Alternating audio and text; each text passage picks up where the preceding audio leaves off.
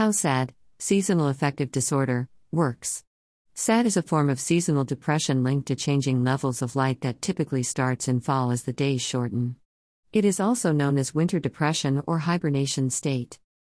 What is it?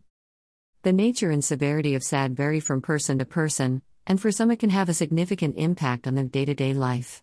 Typically the symptoms come and go with the seasons, and always begin at the same time of year, often in the fall. Symptoms include low mood, a loss of interest in everyday activities, irritability, despair, guilt, and feelings of worthlessness. People with S A D lack energy, feel sleepy during the day, sleep for longer than normal at night, and find it hard to get up in the morning. As many as one in three people are affected.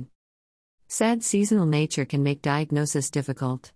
Psychological assessment looks at a person's mood, lifestyle, diet, seasonal behavior, thought changes, and family history. Seasonal cause and effect.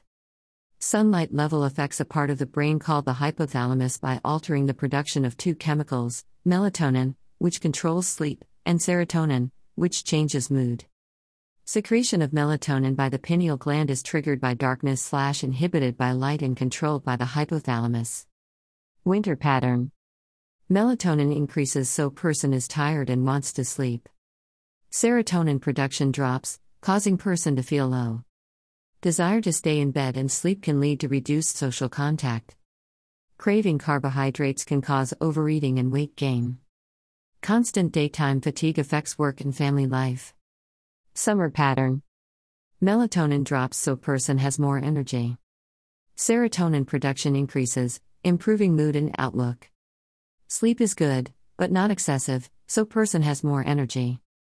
Diet improves as cravings subside. Improved energy results in increased activity and more social contact. This article is taken from How Psychology Works.